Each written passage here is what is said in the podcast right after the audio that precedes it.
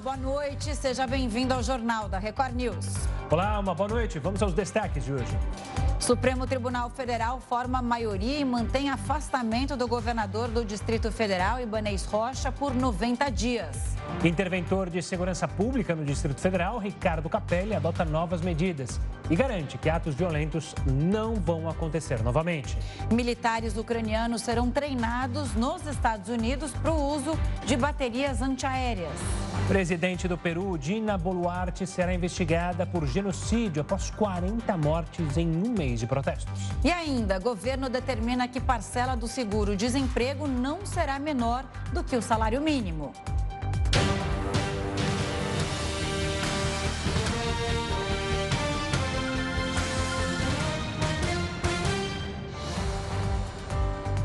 O interventor do Distrito Federal, Ricardo Capelli, exonerou 13 servidores da Segurança Pública do Estado por causa do ataque que ocorreu em Brasília no último domingo. As dispensas foram publicadas no Diário Oficial do Distrito Federal desta quarta-feira. O interventor federal, Ricardo Capelli, já havia anunciado que faria as trocas em função da invasão de extremistas na sede dos três poderes em Brasília. Os servidores tinham sido nomeados pelo ex-secretário Anderson Torres e atuado no domingo. As mudanças ocorreram em cargos como a chefia e subchefia do Departamento de Operações da Polícia Militar, Subsecretaria de Inteligência e Comando do Batalhão de Policiamento de Choque. Nesta quarta-feira, manifestantes se organizaram para realizar atos em diferentes cidades contra o atual governo. Capelli garantiu que as cenas vistas durante o fim de semana não se repetiriam e que os funcionários que já estavam trabalhando na esplanada seguiriam a rotina normalmente. As pessoas que tentam é, implantar um clima de é, instabilidade no Brasil querem justamente isso, que o governo federal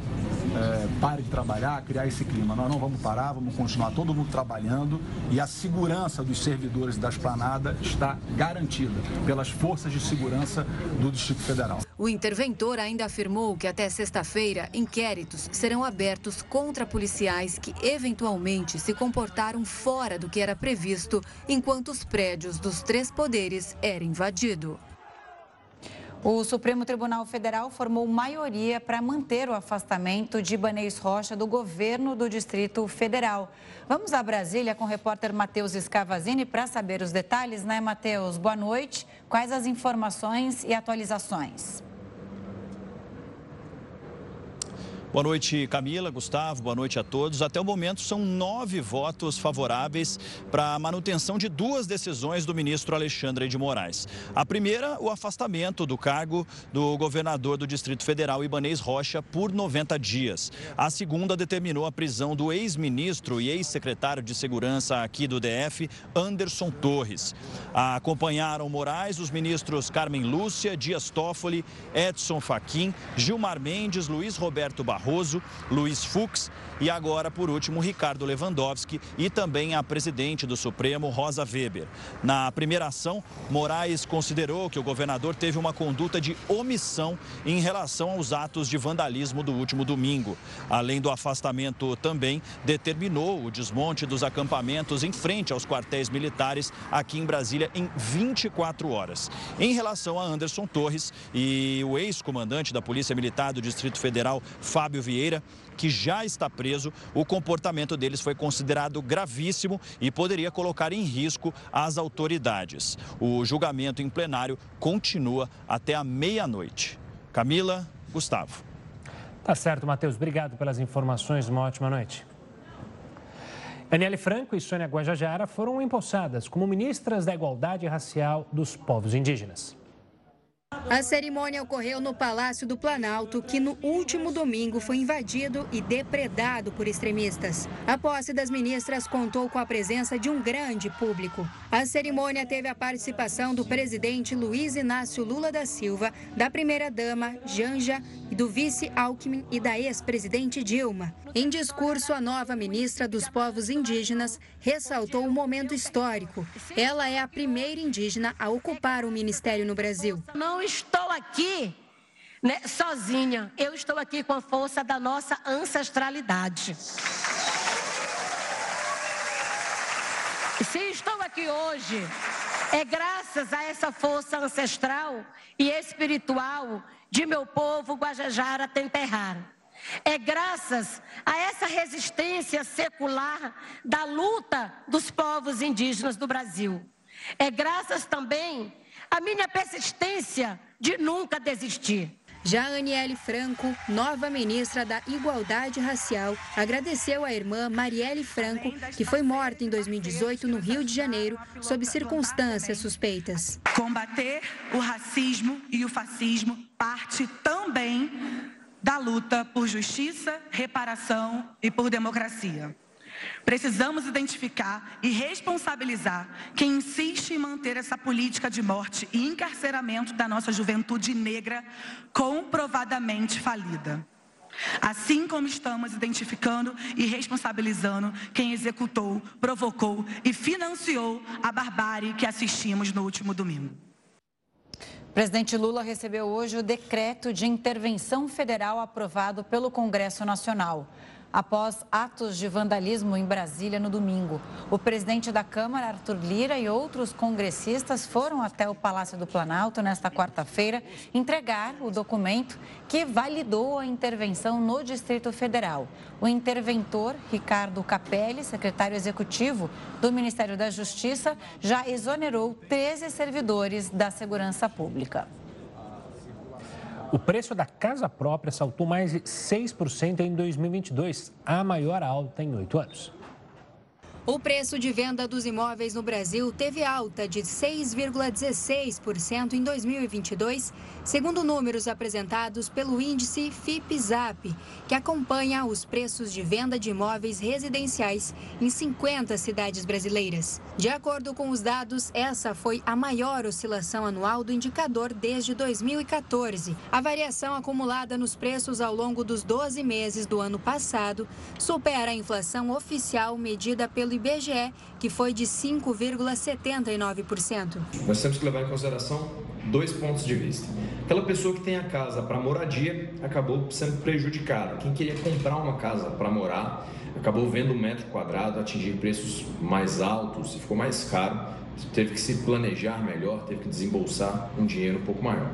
Já as pessoas que têm casa para fins de negociação, para fins de investimento, se tinha demanda naquele espaço onde ela tinha esse imóvel, acabou vendo esse preço se valorizar e foi beneficiada aí com um metro quadrado mais caro. Por causa da alta, a valorização eleva para R$ 8.321 o valor médio do metro quadrado disponível para venda no país. Isso significa que para comprar um apartamento padrão de 65 metros quadrados e até dois dormitórios, é necessário desembolsar em média pouco mais de 540 mil reais. Na análise do FIPZAP, a cidade de Balneário Camboriú, em Santa Catarina, aparece como o local mais caro para comprar um imóvel no Brasil, com o preço do metro quadrado custando mais de R$ 11.400. A cidade, conhecida pelos grandes edifícios, é acompanhada de perto pela capital paulista, que acumula valorização superior a 5% no valor do metro quadrado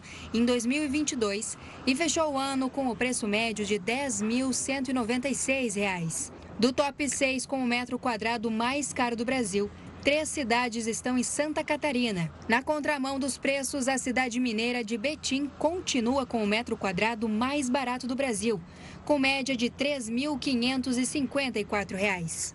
Pode realmente impactar o mercado imobiliário em 2023 vai ser o cenário de juros mais altos. Com juros mais altos, quase na casa de 14%, os financiamentos diminuem, os endividamentos das pessoas diminuem para comprar imóveis e a alavancagem das famílias tende a diminuir também, porque a dívida fica mais cara. Então, os juros, se permanecerem mais altos por mais tempo, nós tivermos uma oferta muito grande no mercado, isso sim deve prejudicar e diminuir tanto o preço quanto a liquidez dos imóveis.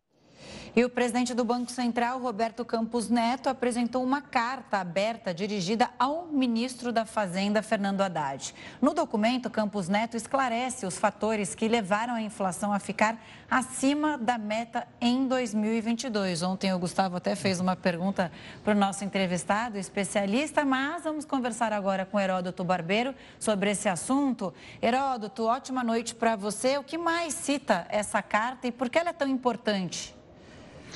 Olha, uh, Camila, é o seguinte: quando a gente fala carta, mas ainda tem carta? Uh, será que o pessoal sabe o que é um envelopinho, põe selo? Não é isso, logicamente, né? Carta de próprio É uma carta punho. que você lembrou, uma carta aberta, um comunicado, então, dizendo, olha, o que aconteceu com a inflação no Brasil? Não está na carta, mas eu acho que a gente deveria saber o seguinte: cada vez que há uma inflação, a gente paga mais caro. A gente acabou de mostrar aí o, como é que subiu o preço da casa própria. Sabe que o grande vilão da inflação ano passado, por incrível que pareça, foi a cebola. Por que razão? A cebola, ano passado, ela subiu 180%. Ela subiu mais do que tudo. Então, nessa cartinha, o presidente lá do Banco Central conta o seguinte: diz, olha, nós não conseguimos manter a inflação brasileira na meta. Bom, mas afinal de contas, qual é a meta? A meta é 3,5% ao ano. 3,5% ao ano. Nós acabamos de mostrar que a meta chegou, vamos arredondar, em 5,8%. Então, você, quando você quebra a meta, que pode ser 1,5% para cima, 1,5% para baixo, então ela pode ser até 5 ou pode ser é, 2, Uh, se estourar a meta, o Banco Central tem que explicar o que, que aconteceu aí que estourou a meta. E exatamente essa cartinha conta dizendo que o responsável pelo estouro da meta foram uma série de, de acontecimentos globais e também nacionais que afetaram não só a economia brasileira, mas afetaram a economia do mundo. Por exemplo, a inflação nos Estados Unidos esse ano, o ano passado, ela está por volta de 9%, maior do que a brasileira.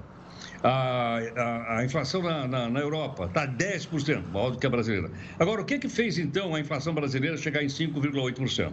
Segundo a cartinha lá do Banco Central, cartinha, né? Com assim, ao ministro, com carinho, ele diz o seguinte: primeiro, foi o preço das commodities internacionais. Mas espera um pouquinho, o Brasil é exportador de commodities? É, mas ele é também importador. Vocês se lembram que o preço dos carros subiu muito. Por quê? Porque a cadeia mundial que fornece equipamentos para carro, ou, não, ou elas não tinham, algumas fábricas ficaram fechadas, ou outras, então, é, subiram de preço, ficaram muito grandes. Além disso, o Brasil ainda estava recebendo o impacto da pandemia de 2021 e também um outro impacto da chamada guerra da Ucrânia. Então, segundo a cartinha, esses foram os elementos que fizeram com que a nossa inflação ficasse em 5,8%, o que, logicamente, não é bom para a sociedade brasileira. Por quê? Porque ela sente exatamente nessas, nessas imagens que nós estamos mostrando. A inflação, ela, ela bate lá no supermercado e quando você coloca o carrinho lá, então, é, você fica sabendo quanto é. Agora, 5,8%, como eu disse, foi menor do que Estados Unidos e do que Europa, Alguma coisa ajudou a inflação brasileira a ficar mais baixa. E o presidente do Banco Central aponta duas. Primeiro, vocês se lembram que os combustíveis tinham ICMS e piscofins. O ICMS foi derrubado eh, ao longo do ano. Em alguns estados ele era cobrado a 34%, 32%, 25% no caso aqui de São Paulo, e eles caíram lá para 18%. Ajudou bastante. Outra coisa que ajudou bastante a derrubar a inflação brasileira foi que o ano passado nós tivemos então aquela, aquela bandeirinha na conta de luz sempre verde. Por que razão? Porque os reservatórios estavam cheios. Então, por esse motivo, a conta de luz foi mais barata, ficou no verde e, consequentemente, ela ajudou também a inflação ficar mais baixa. Então, esses dois são os dois do bem e os outros dois são chamados dois do mal. Agora, a pergunta que não quer calar é o seguinte: quem é que estabelece a taxa de juro para financiar a casa própria que a gente acabou de mostrar aí? Banco Central. Nossa entrevistada acabou de dizer que é quase 14%. É verdade. 13,75%. E o que é que diz o Banco Central? Que a hora que essa inflação cair, a taxa básica de juros, também conhecida por nome Selic, vai cair de preço, né? vai ser menor e, consequentemente, então, a gente vai ter aí é, também os preços ficando mais baratos. Mas não há uma promessa efetiva a respeito disso. Vai depender fundamentalmente da inflação. Nós temos que ficar de olho nisso, né, por vários motivos. Um deles é que isso mexe com a vida da gente, mexe com as coisas que a gente vai levar em frente. Qual é a nova inflação para esse ano agora de 2023? De novo, 3,5%. É o centro da meta. Vai, pode ficar 1,5% para cima, 1,5% para baixo. A gente espera que fique pelo menos uns 3,5%. Ou caia mas isso vai depender do comportamento da economia ao longo do ano e, como a gente sabe, os fatores que influenciam para elevar ou para derrubar são muitos. E eu espero, então, que a cebola né, não tenha o papel de vilão que ela teve no ano passado. Eu não sei se vocês gostam de cebola, eu adoro cebola, mas por esse preço eu acho que eu vou trocar a cebola por outra coisa.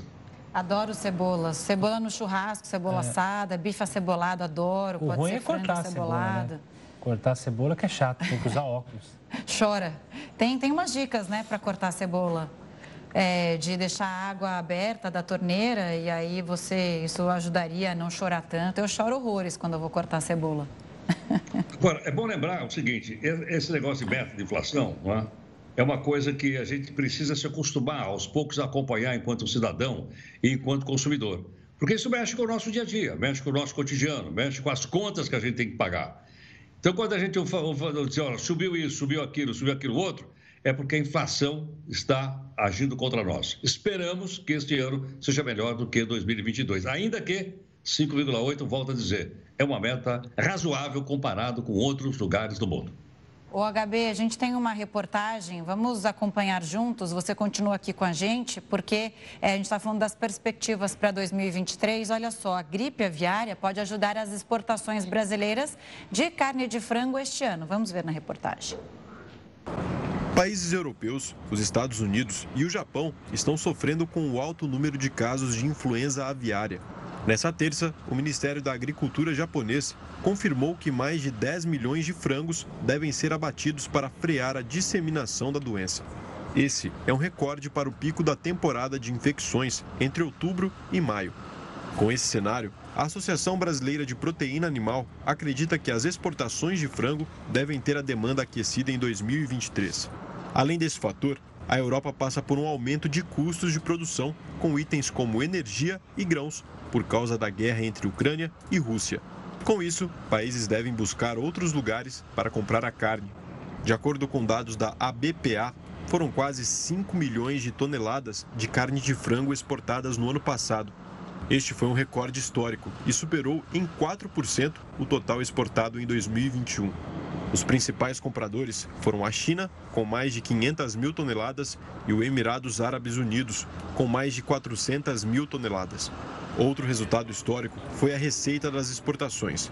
O valor ultrapassou a marca de 9 bilhões de dólares em 2022, o que representa uma alta de 27% com relação ao ano anterior. O Heroto, é, sempre quando eu vejo uma reportagem dessa, obviamente que por um lado a gente fica, poxa, que bom para a economia do país, né? Que bom para os produtores. Mas aí tem outro lado que fala, é, mas tem que tomar cuidado, porque se começa a vender muito lá para fora, o preço de lá é mais atrativo, o produtor interno prefere exportar e aqui dentro fica mais caro. Então você sempre fica com um pezinho aqui e um pezinho a colar. Exatamente, temos que ficar de olho nisso. E uma curiosidade: o Brasil já é um grande exportador mundial de carne, de frango, já é. Mas o Brasil é o maior exportador de carne de frango halal. Que negócio é esse de halal? Halal é um método islâmico de abate de animais. Então, quando os frangos são vendidos, a gente falou agora dos Emirados Árabes Unidos. Quando os países islâmicos compram carne do Brasil, frango ou qualquer uma outra, você tem que abater pelo método religioso chamado halal. E o Brasil tem esse método e por esse motivo o Brasil é o maior exportador de frango do mundo nesse método chamado halal e por esse motivo, então, nós vendemos muito para países islâmicos, entre estes, a gente citou agora os Emirados Árabes. Boa, HB, a gente volta a se falar amanhã, combinado? Só uma coisinha que eu vi na imagem agora, hum. aqueles franguinhos virando ali, assim. Oh, televisão ah. de cachorro. Não, é isso, televisão de cachorro. Fazia tempo que eu não via televisão de cachorro. É. Ainda porque minha cachorrada não está aqui, tá, não está no sítio, senão era capaz de ficar tudo aqui olhando aqui a gente trabalhar. Esse frango Já é uma vem delícia. Com uma batatinha, uma farofa. Tem que andar mais pelo bairro, HB. Tem lá. Olha aí, olha eles aí, olha eles aí. Maravilhoso. Vamos marcar um dia de fazer, comer esse frango de padaria aí. Eurota, um forte abraço. Até, até amanhã. Tchau, queridos. Obrigado. Um beijo. E olha, o Ministério Público Federal enviou ao Supremo Tribunal Federal pedidos de abertura de inquérito contra os deputados diplomados André Fernandes, Clarissa Tércio e Silva Waiapi. Eles são suspeitos de incitar os atos de violência e vandalismo registrados em Brasília no último domingo. O Código Penal brasileiro prevê pena entre 3 e 6 anos de prisão, além de multa para o delito de incitação. A prática de crime. Já para o crime de tentativa de abolir o Estado Democrático de Direito, a pena pode chegar até a oito anos de reclusão. Vamos falar mais sobre o governo federal. Hoje, a ministra do Planejamento, Simone Tebet, anunciou os primeiros nomes da equipe que vão integrar a pasta. A lista é formada por cinco nomes, sendo duas mulheres. Vilma Pinto, que era cotada como secretária executiva adjunta, não integrou a lista por ter mandato na instituição fiscal independente. Para o seu lugar foi escolhido Gustavo Guimarães, que é mestre em economia pela Universidade Federal Fluminense e já foi secretário de avaliação, planejamento, energia e loteria no antigo Ministério da Economia, comandado por Paulo Guedes. Na Secretaria de Orçamento Federal, o escolhido foi Paulo Bijos. Doutor em Ciência Política pela Universidade de Brasília, Bijos será responsável por coordenar e supervisionar a elaboração da lei de diretrizes orçamentárias e a proposta de orçamento anual. Um dos desafios na função será enviar também a tão aguardada proposta para a nova âncora fiscal. A Secretaria do Planejamento será ocupada por Leane Lemos, mestre em Ciência Política e doutor em Estudos Comparados sobre as Américas pela Universidade de Brasília. Ela já foi secretária de Planejamento, Orçamento e Gestão do Distrito Federal de 2015 a 2018.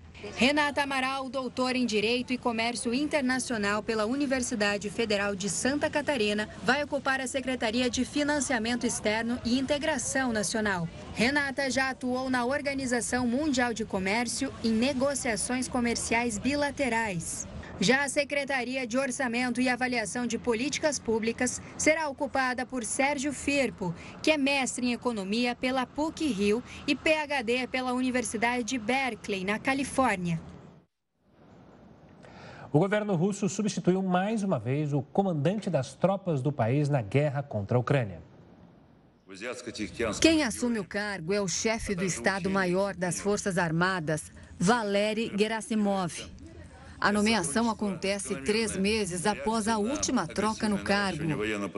O Ministério da Defesa russo informou que o antigo comandante, Sergei Surovikin, será assessor do novo líder.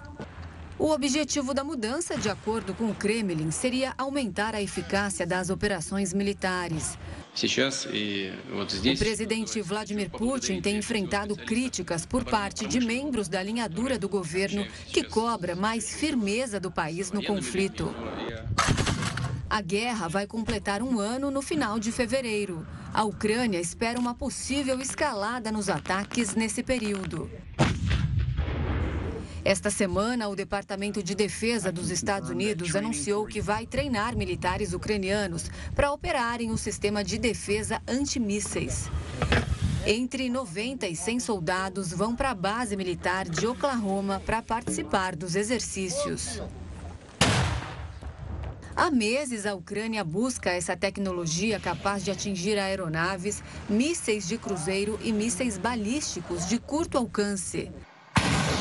No final de dezembro de 2022, a Casa Branca liberou um pacote de ajuda militar de mais de um bilhão de dólares, que inclui baterias antiaéreas. De acordo com o presidente ucraniano Volodymyr Zelensky, o sistema fará uma diferença significativa no reforço das defesas de Kiev sobre essa mudança no comando da Rússia na guerra e esse novo sistema antiaéreo adotado pela Ucrânia, que a gente acabou de ver aí na reportagem. A gente conversa com o professor de Relações Internacionais da SPM, Leonardo Trevisan. Professor, é um prazer te receber aqui no Jornal da Record News, o, o primeiro, primeira entrevista, pelo menos de muitas, ao longo do ano. É, queria saber já de, de, de, primeira, assim, o que, como você avalia esse quase um ano né, de, de guerra e essas novidades, tanto a troca no comando quanto esse reforço aí desse super equipamento para derrubar míssil, enfim, e, e super tecnológico. Bom, é, boa noite, boa noite Camila, boa noite Gustavo, boa noite a todos que nos escutam. Né? Nós estamos aí já quase na iminência de completar um ano de guerra. No próximo mês, 24 de fevereiro, nós completamos um ano de guerra com um quadro bastante, vamos dizer dessa forma, estagnado. Né? A, a Rússia dominou áreas no, no, sul e leste da Ucrânia, né? é, ameaçou no primeiro mês da guerra avançar até Kiev tentar tomar o norte da Ucrânia, nada disso deu certo, uma enorme é, é confusão das tropas russas, eles recuaram e praticamente ficaram com aquilo que pode ser chamado leste-sul, em torno de 20 a 25% do território ucraniano. Consolidaram essa defesa, estão muito sólidos nessa defesa e estão prometendo uma grande ofensiva já agora, mesmo nos meses de inverno, assim que o famoso lodo da neve amansar e os tanques puderem se mover numa, num, num, território mais sólido, essa ofensiva russa é bastante, vamos dizer desta forma, premeditada, anunciada. Os militares americanos sabem disso perfeitamente. O que é que tudo isso, essa avançada, tem a ver com a troca do, nesse momento, do comandante em chefe, né? É, a escolher é, Valery Geramisov para a, a, a, o comando da tropa, ele que é o chefe do Estado-Maior russo, atenção, Camila, desde 2012, não é nenhum novo, não é nenhum novo integrante. Né? Atrás disso tem uma mudança que é política. Os russos estão prevendo uma grande ofensiva. Não nos esqueçamos que eles chamaram bastante soldados, trouxeram quase 200 mil novos recrutas e estão prevendo um avanço. Esse avanço significará alguns sucessos.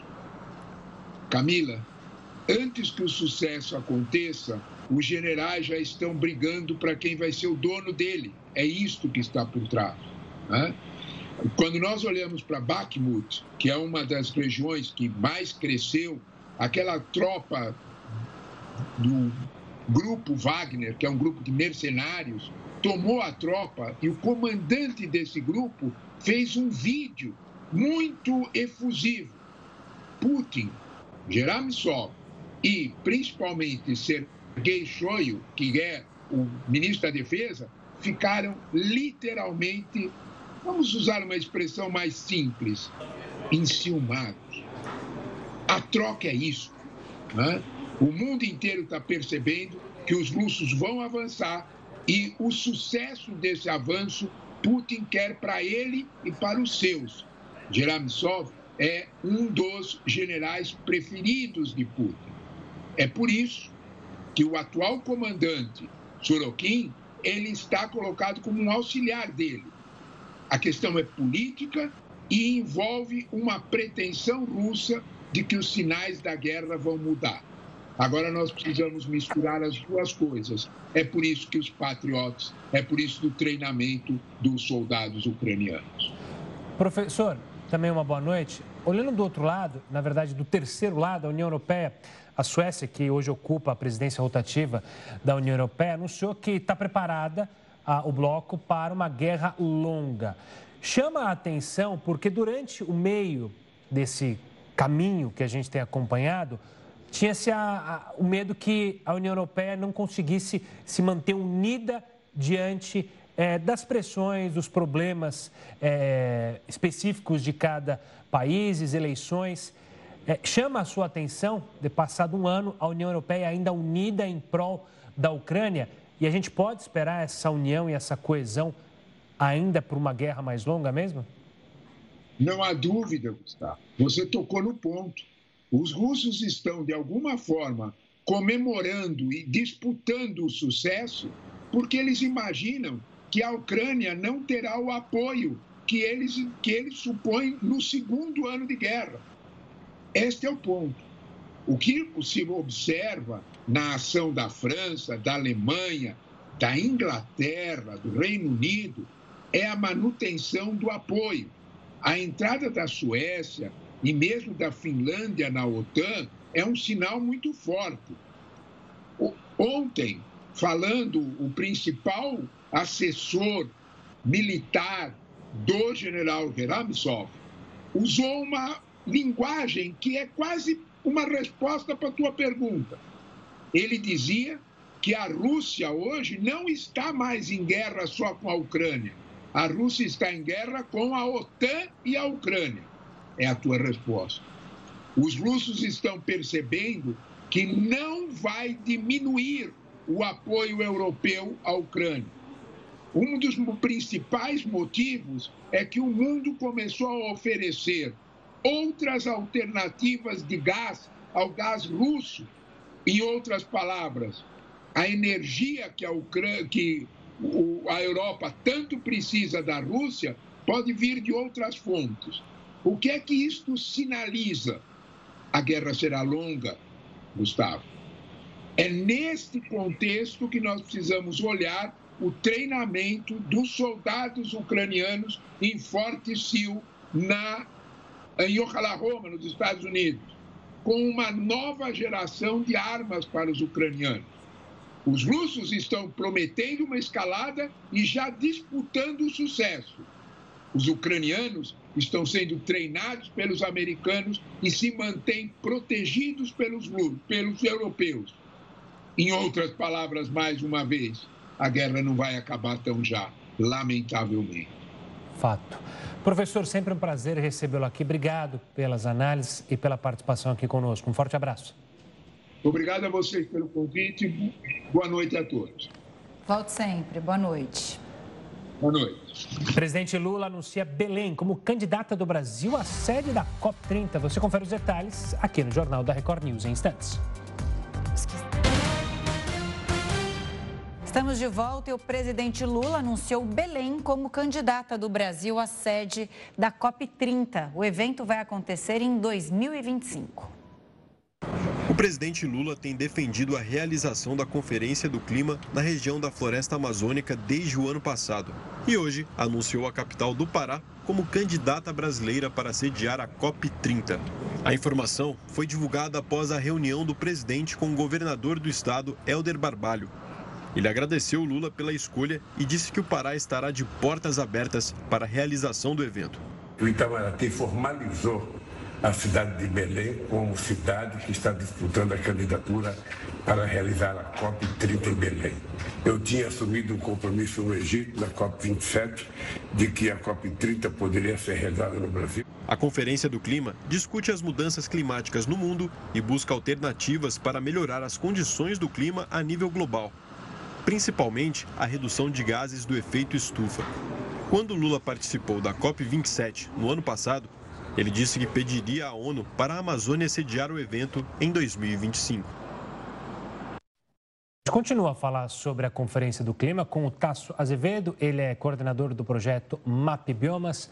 Tasso, uma boa noite, obrigado pela participação aqui conosco. Uma das grandes defesas de Lula para fazer justamente, do presidente, para fazer justamente a COP na Amazônia era para as pessoas de fato conhecerem a Amazônia, principalmente é, as pessoas obviamente, de fora do país, da Europa, dos Estados Unidos.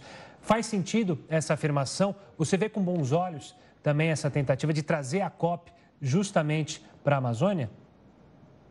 Sim, essa COP especificamente, né, que será uma conferência em 2025, ela é um momento importante onde todos os países vão estar reportando os seus avanços em relação aos compromissos que foram feitos dez anos antes, né, no, no Acordo de Paris, que foi é, feito em 2015.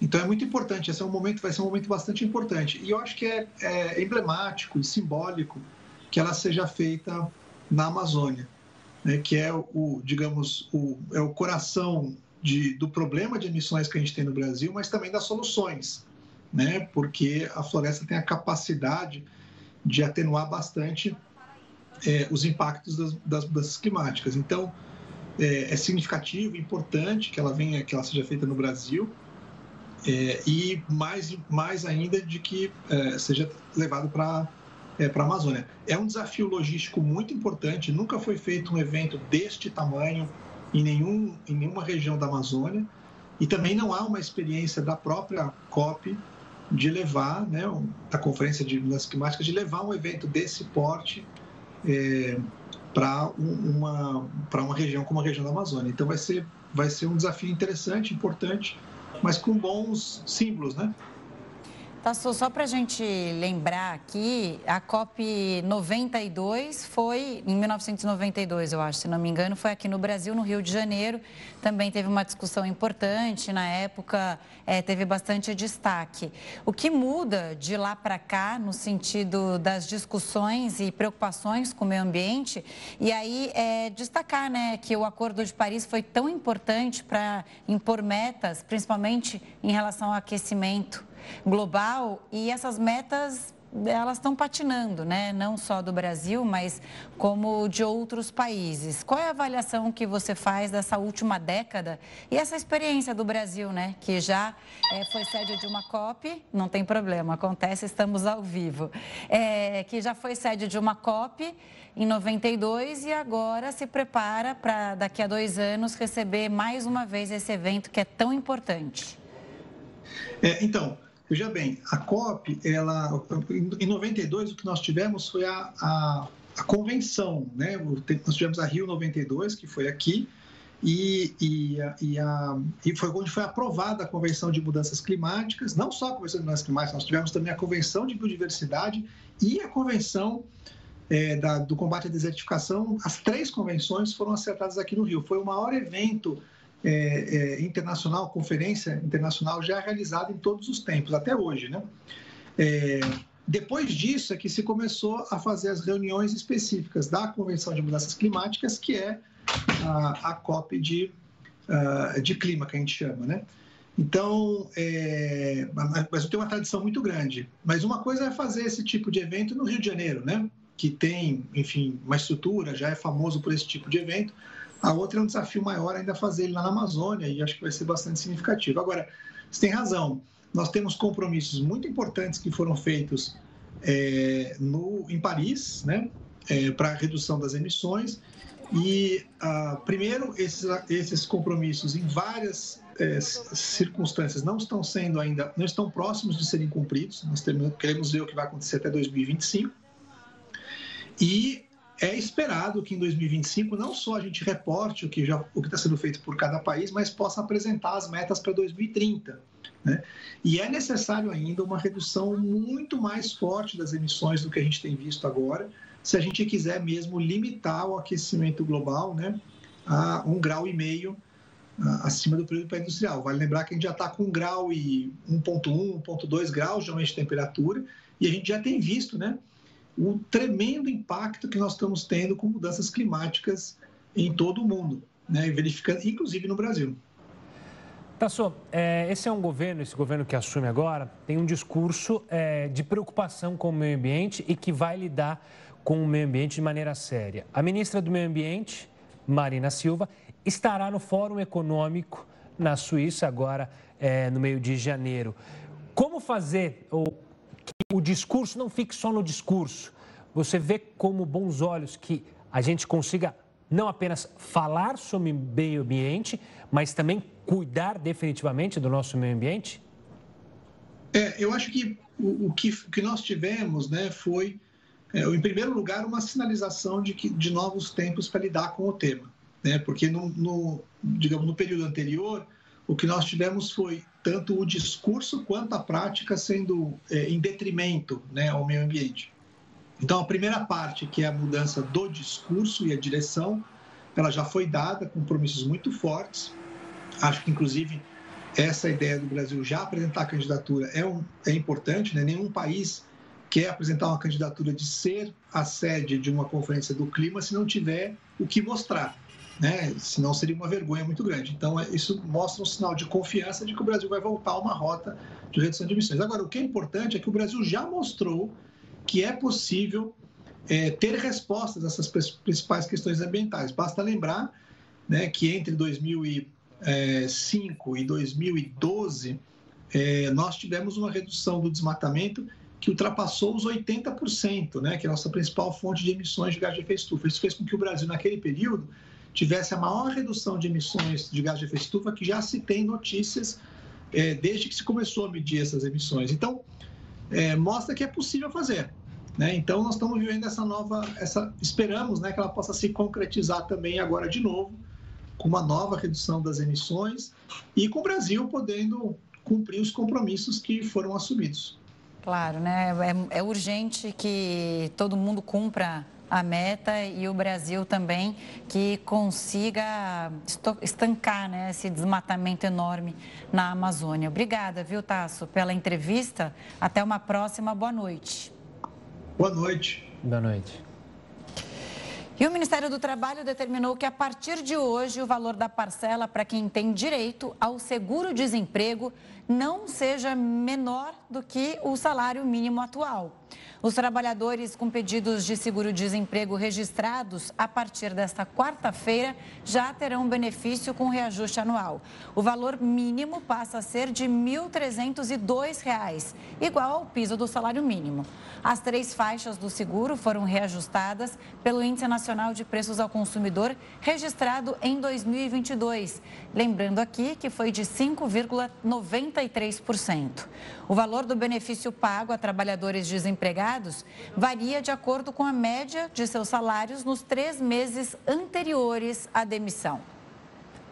A presidente do Peru vai ser investigada por genocídio após mortes em protestos. Ao longo das últimas semanas, 47 pessoas morreram e dezenas ficaram feridas durante manifestações contra Dina Boluarte. Por causa disso, o Ministério Público do Peru abriu uma investigação preliminar contra a presidente três ministros e outros dois ex-ministros. A ação ocorre pelos supostos crimes de genocídio, homicídio qualificado e lesões graves durante os atos que acontecem desde dezembro. Primeiro remédio contra a Covid-19, fabricado pela Pfizer, já pode ser comprado em farmácias do país. O jornal é elevado, mas ele está disponível no SUS. A gente te conta os detalhes já já.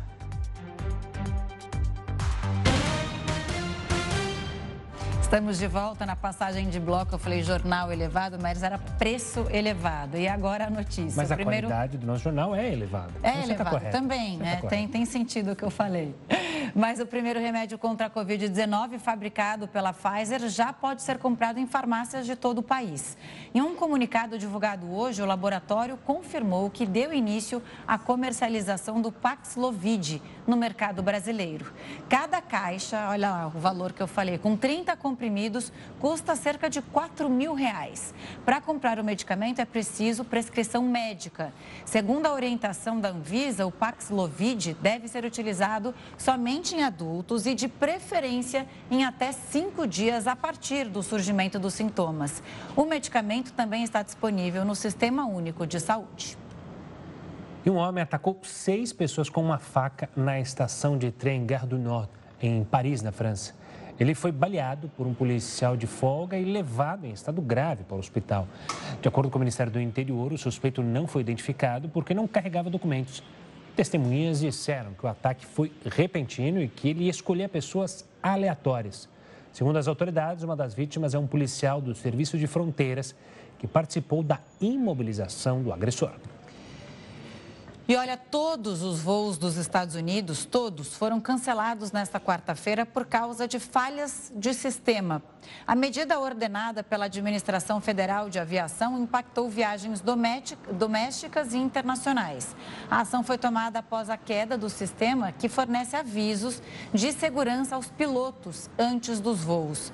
Após mais de uma hora de paralisação, a operação passou a ser liberada gradualmente. Foram mais de 7 mil voos atrasados e outros mil cancelados nos Estados Unidos. A causa do problema ainda será investigada.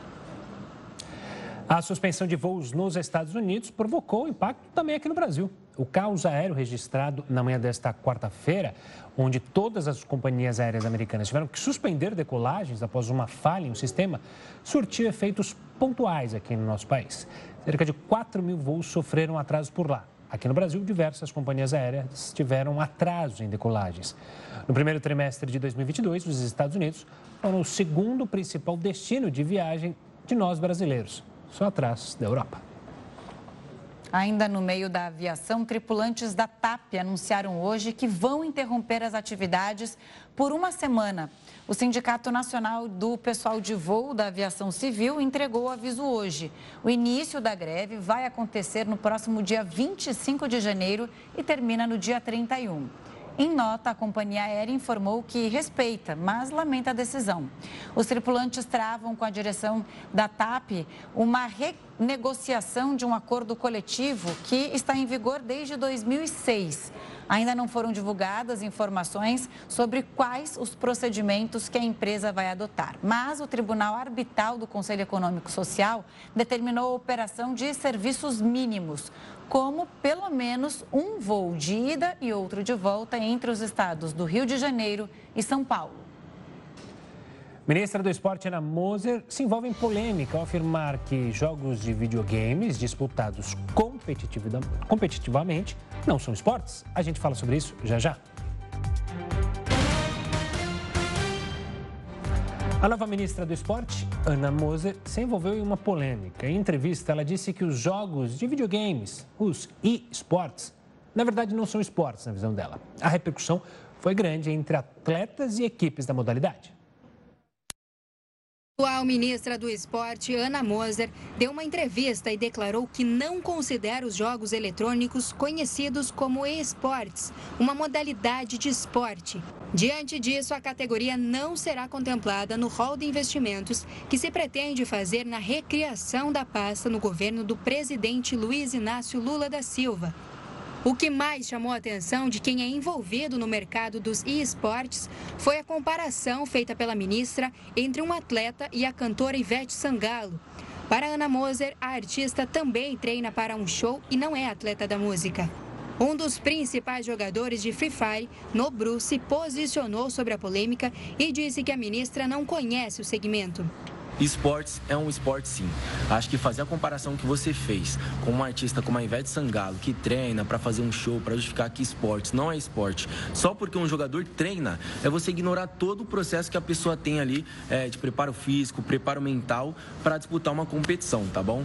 E assim, se além dos esportes, os games também são entretenimento, é só para mostrar que assim, as pessoas já estão buscando outras coisas do que os jogos tradicionais podem oferecer, entendeu? O tempo passa, cara. E assim, a senhora me desculpa, mas eu acho que a diferença está exatamente na sua imprevisibilidade, no seu desconhecimento desse nosso mercado gigantesco. Fundador da Fúria, organização que reúne equipes de várias modalidades, Jaime Padua se disse triste pelo posicionamento de Ana Moser e destacou que a indústria ajuda a transformar a sociedade com emprego e impacto social. Já a empresária Suzy Egert, CEO da Inco Game BR, também criticou a ministra e destacou que os atletas têm apoio financeiro, físico e psicológico.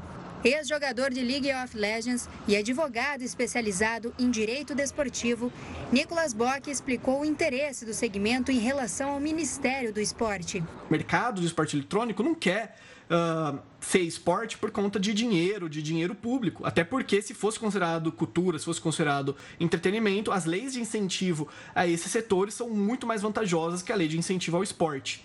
Agora, se o Ministério do Esporte, né, essa nova gestão do executivo entender que não é esporte, aí muito provavelmente as leis de incentivo, né, os projetos de incentivo a, a partir da lei de incentivo ao esporte que sejam vinculados a projetos de esporte eletrônico não serão mais uh, uh, aceitos, né? não vão ser mais aprovados. Atualmente, o mercado de esportes já se comporta de forma semelhante ao que vemos no futebol.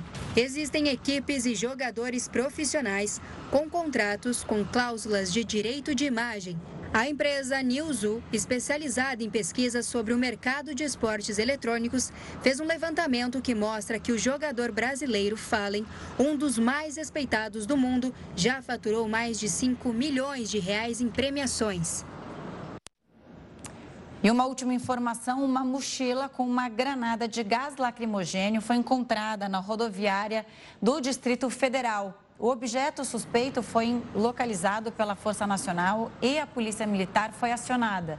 Uma das possibilidades levantadas pela equipe de operações especiais do BOP é que a mochila seja remanescente dos atos de vandalismo que aconteceram no domingo. A via de acesso para a Asa Sul precisou ser interditada. E o Jornal da Record News fica por aqui. Muito obrigada pela companhia. Tenha uma ótima noite e fique agora bem acompanhado com a Suzana Busanello e o News das 10. Tchau, tchau. Boa noite.